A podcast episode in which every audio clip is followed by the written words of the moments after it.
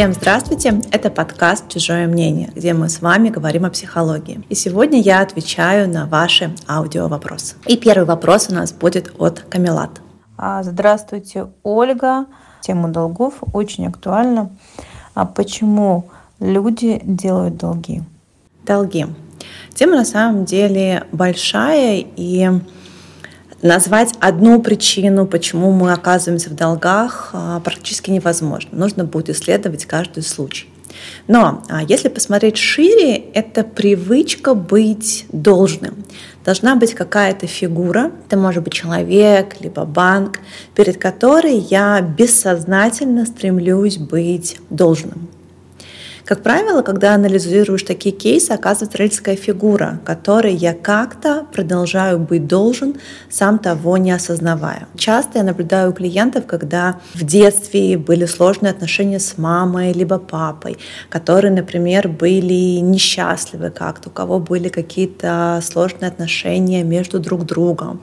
И это вот а, ощущение, что я должен сделать жизнь своего родителя лучше, легче, интереснее, интереснее, возможно, по причине, потому что я являюсь той причиной, которая делает его жизнь сложной, и значит, я перед ним в долгу, я должен ему это как-то компенсировать, я должен ему а, помочь справиться с этим, то есть да, должен что-то ему отдать, чтобы мы как-то уравновесили вот здесь. И дети очень часто, смотря на все, что происходит в их родительской семье до определенного возраста, принимают все на свой счет. То есть им кажется, что пап с мамой ссорятся по причине, что я такой. Папа ушел из семьи по причине, что я такой ребенок. Моя мама или папа ушел от мамы, потому что я появился, или мама какая-то у меня, да, грустная, потому что ей нужно за мной ухаживать, нужно уделять мне время. И это большой груз для ребенка, ощущать себя виноватым перед мамой. Вина всегда требует наказания, и долги тоже можно рассматривать и в этом контексте. Если я перед кем-то виноват, я как-то должен быть наказан. Это может быть, например, лишение, да, то есть я лишу себя финансовой свободы, и тем самым буду искупать а, свою вину, которую я даже часто не осознаю и не понимаю, перед кем она у меня. А возможно, а, я привык, что когда меня наказывали, меня лишали конфетки, погулять, то, чего мне хотелось. И деньги тут тоже такая лакмусовая бумажка. И не могу позволить себе то, что я хочу. Я тем самым наказываю самого себя. Поэтому тут с разных сторон можно все это рассматривать, но обязательно проверьте некое у вас ощущение долга перед какой-то значимой фигурой, Потому что если есть, но деньги это как раз-таки не то. Вообще мы перед своими родителями в неоплатном долгу. Они нам дали самое важное, самое ценное нашу жизнь. И ничем мы это им да, не сможем компенсировать, можем быть здесь только за это им благодарны.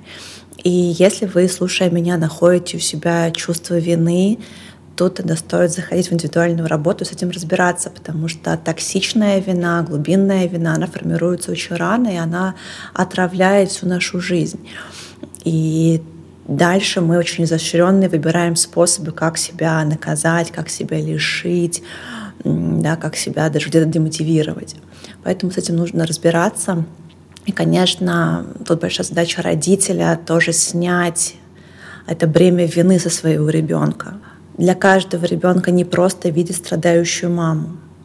И крайне важно для каждой мамы, которая сейчас, например, находится в сложных для себя ситуациях, видя, как не просто ее ребенку тоже разговаривать с детьми и стараться им объяснять, что все, что сейчас происходит, происходит не по твоей причине.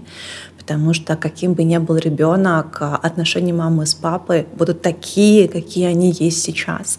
И считается, что а, лучшее, что может сделать мама для ребенка в этом контексте, это помочь ему эту вину преодолеть и освободить его.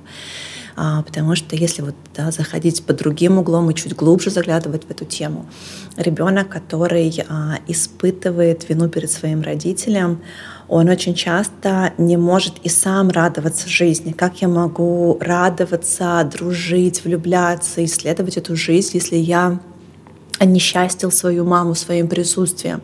Я тоже за это должен быть наказан. Я должен так же страдать, как и страдает моя мама. И здесь круг замыкается, потому что мы вырастаем во взрослых, которые точно так же начинают а, жить свою жизнь, жить ее как-то сложно. И наши уже дети становятся заложниками этого чувства вины и также бессознательно ищут свои уже формы, как себя наказать. Поэтому долги могут быть связаны и с этим. И именно этот контекст я буду раскрывать в книге, которая сейчас пишется и создается. Если мы поговорим о еще каких-то других причинах. Может быть, например, а, какой-то инфантилизм, неготовность отказать себе в желаемом, неготовность приложить а, усилия для того, чтобы дорасти до тех сумм, которые бы покрывали то желаемое. И может тогда да, прибегать к каким-то очень таким простым а, решениям пойти и где-то взять, да, взять у кого-то и этим воспользоваться. Похоже ли это на инфантильную позицию? Да, потому что если рассматривать это опять-таки глубже, я не готов пересматривать тот доход, который у меня есть сейчас, принимать какие-то решения, от чего-то, возможно, отказываться, где-то наоборот, а, нарабатывать какие-то компетенции, которые потом можно монетизировать. Я выбираю найти кого-то, кого я начну использовать для удовлетворения своих потребностей.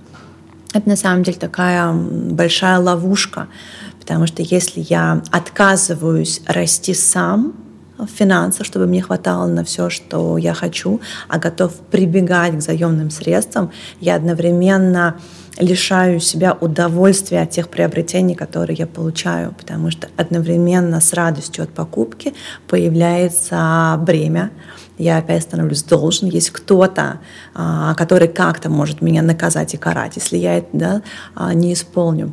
Поэтому мы сами у себя здесь крадем ту радость, которую могли бы получить от приобретения чего-то, на что нам своих средств не хватает. Также здесь есть история о том, что я не готов себе в чем-то отказывать.